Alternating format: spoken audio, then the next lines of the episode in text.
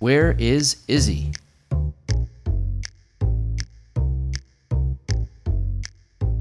Hi, I'm Philip Blumel.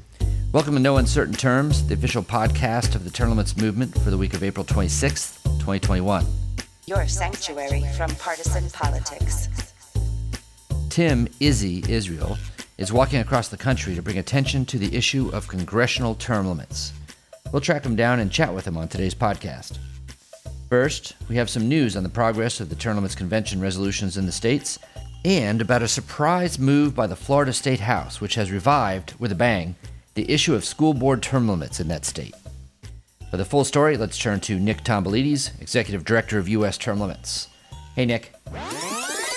We've been working on school board term limits in Florida for several years, and we had a breakthrough this last week. What happened? That's right. It has been uh, quite the odyssey over the years for term limits activists in Florida who have demanded school board term limits. Uh, we got it on the ballot in 2018 um, mm-hmm. before the crooked Supreme Court threw it off the ballot for very dubious reasons. Um, it has passed the House twice. It has now passed the House a third time. That is the news we have this week. Okay. Um, but what's different about this is we are hearing rumblings that it does have the votes to pass the Senate as well. Okay. Um, so it was an overwhelming vote in the House again.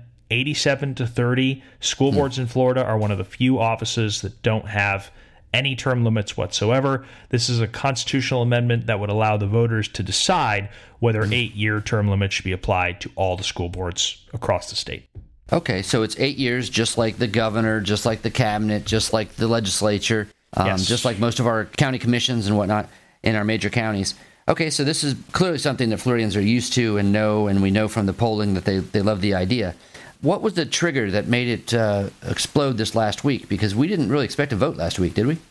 No, we didn't. Uh, what, what, happened was there was a, a, state rep named Sam Garrison, who I believe is from Clay County, mm-hmm. who who had a bill to uh, remove pay for all school board members uh, in Florida, take away salaries, right. and that wasn't moving anywhere. Nor was the initial filed version of school board term limits from uh, Representative Anthony Sabatini.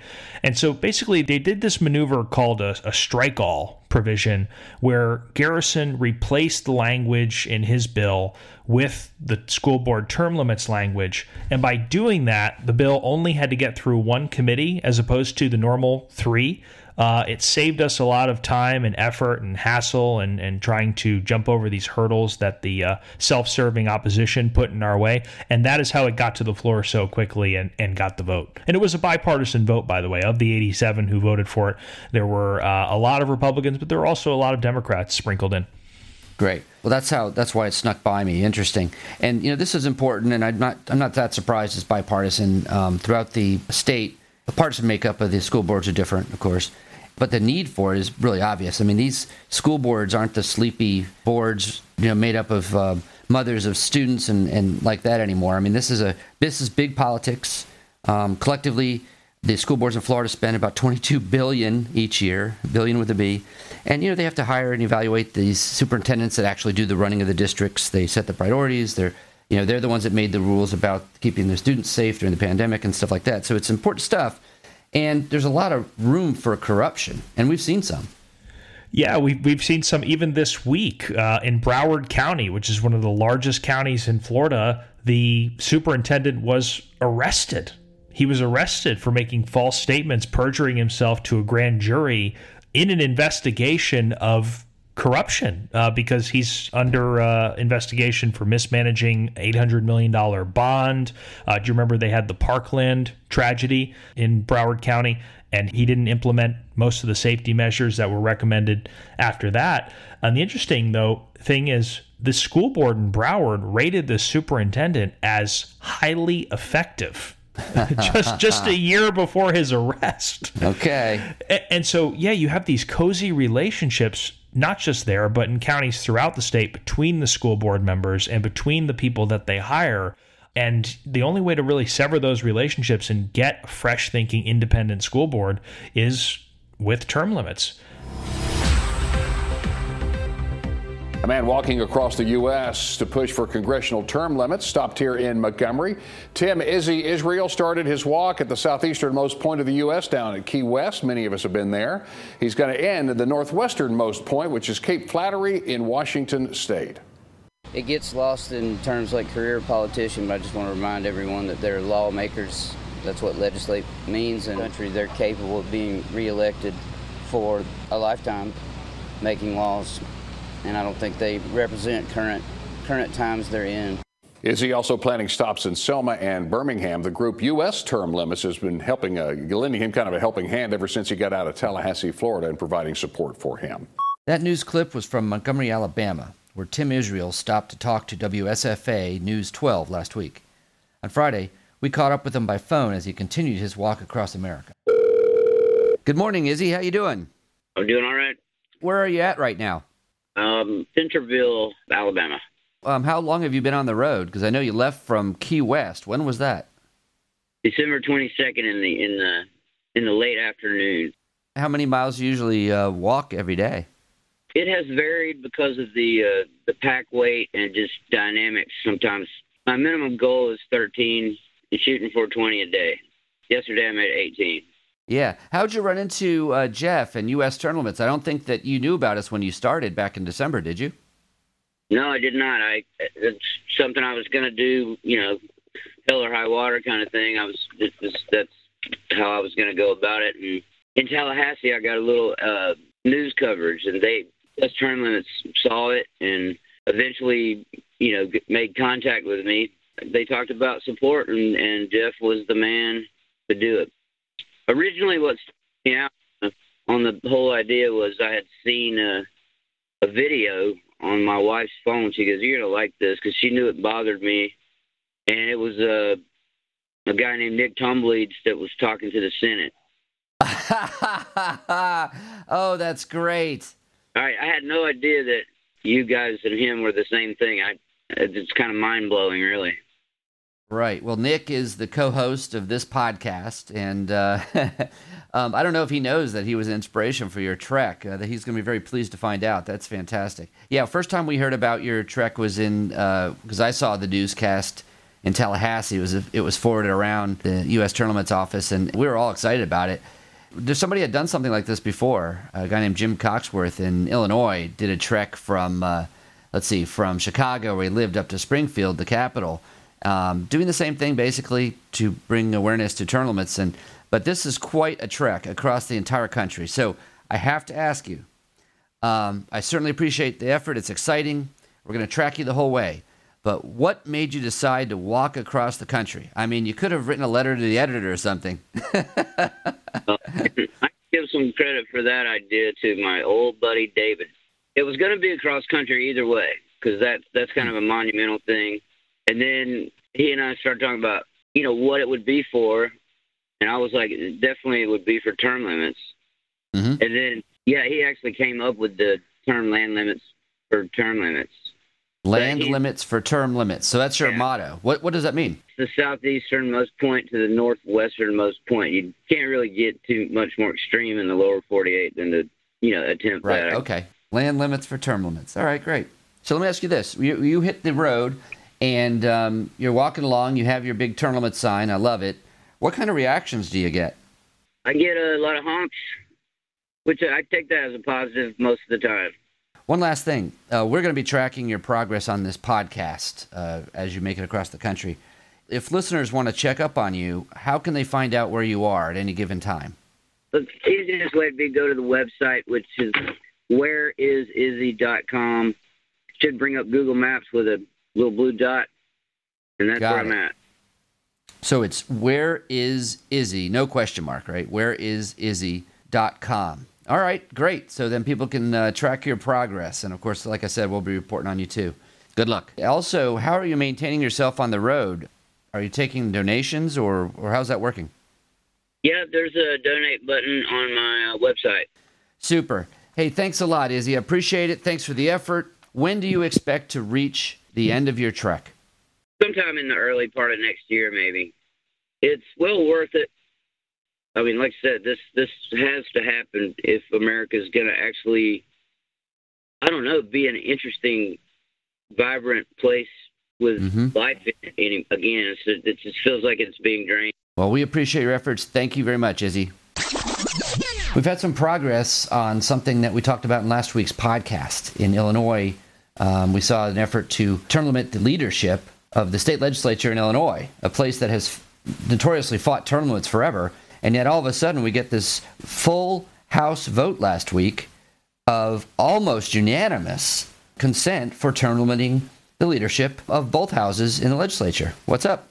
Yeah, well, uh, it's a response to Michael Madigan, uh, who's the you know 37 year corrupt Illinois House Speaker who's under corruption investigation right now for getting over a million dollars in basically patronage jobs for his allies and associates, his political cronies, getting no work jobs from the the power utilities there, and so he has been ousted. And the new leadership in Illinois have realized that the only way, the only possible way to restore trust in government in Illinois is through term limits.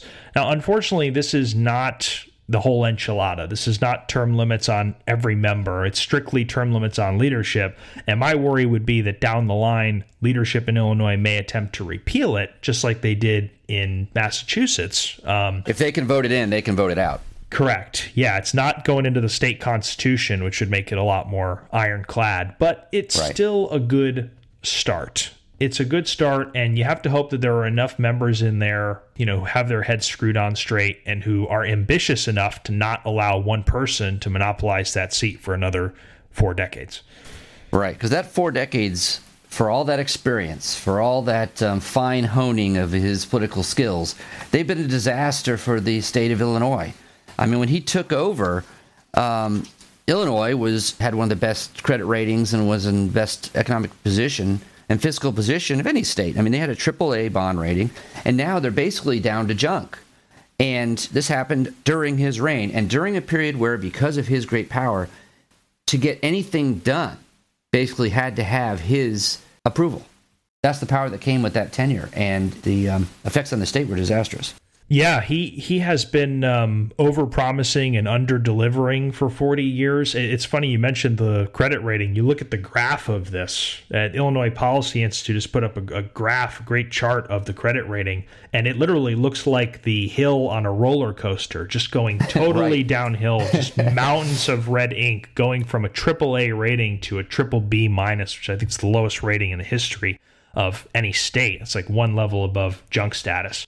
And what we've learned from the Illinois experiment is the more political careerism you pump into a governmental body, the worse off you are. They become totally out of touch, totally disconnected from the people, completely self serving instead of public serving. And Illinois is the ultimate example of that. They have $200 billion in unfunded liabilities as a state. They're going to need a federal bailout at some point soon. And there's really no end in sight for the mismanagement. So, term limits, great start in Illinois, but they are a cautionary tale. Yeah. This is a crazy statistic, too. Since Madigan first became Speaker in the early 1980s, Illinois has seen 1,978 public corruption convictions. Oh, wow. That is an average of one per week. It's the most convictions per capita Wow. among the 10 most populous states between 1983 and 2018, according to the Department of Justice. That's incredible. I rest my case. This is a public service announcement. Earlier this month, the Tennessee State House passed the resolution calling for a national amendment writing convention limited to the subject of congressional term limits. As the Tennessee Senate molds finishing the job, we've seen U.S. Rep. Tim Burchett and Knox County Mayor Glenn Jacobs make public stands in favor of the term limits convention. Then, last week in Nashville, Aaron Duquette echoed their calls on the News Channel 5 show Open Line.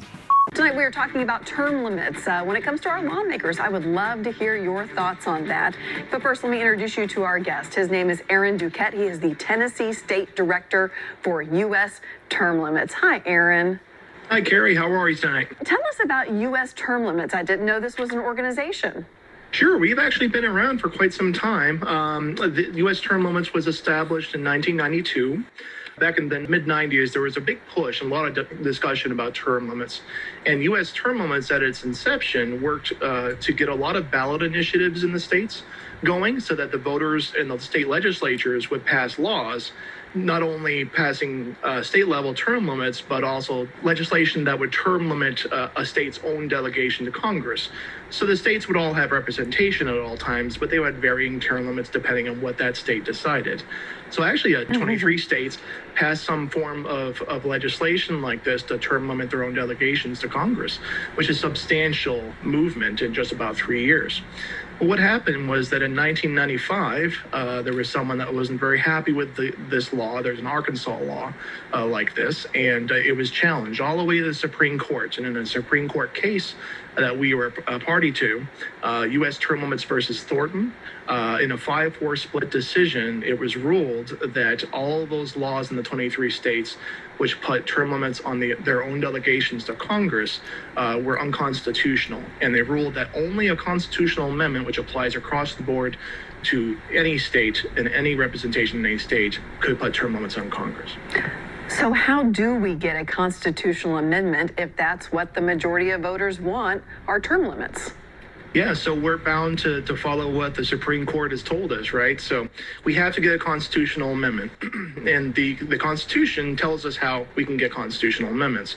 In Article 5 of the U.S. Constitution, it's outlined two ways for proposing amendments and two ways for ratifying amendments. What it provides for is that when two thirds of the state legislatures, today that's 34 of the 50 states, pass a convention for proposing an amendment, uh, then all 50 states can come together for sort of a, the one and sole purpose of proposing an amendment according to that which they applied for.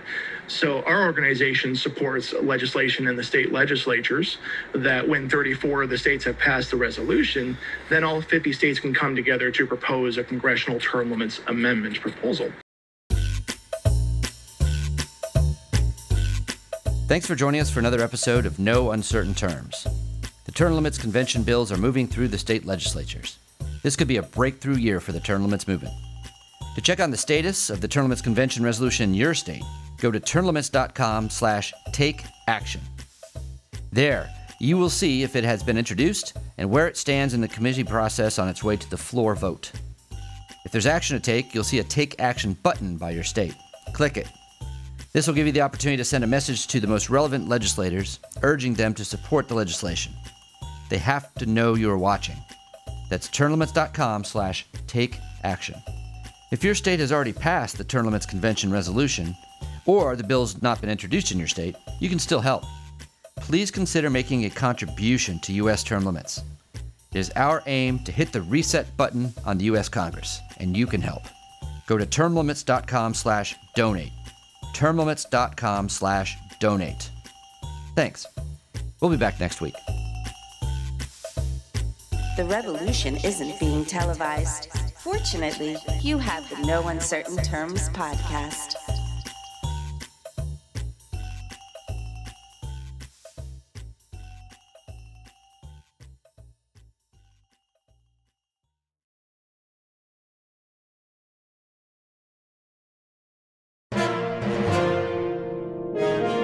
USTL.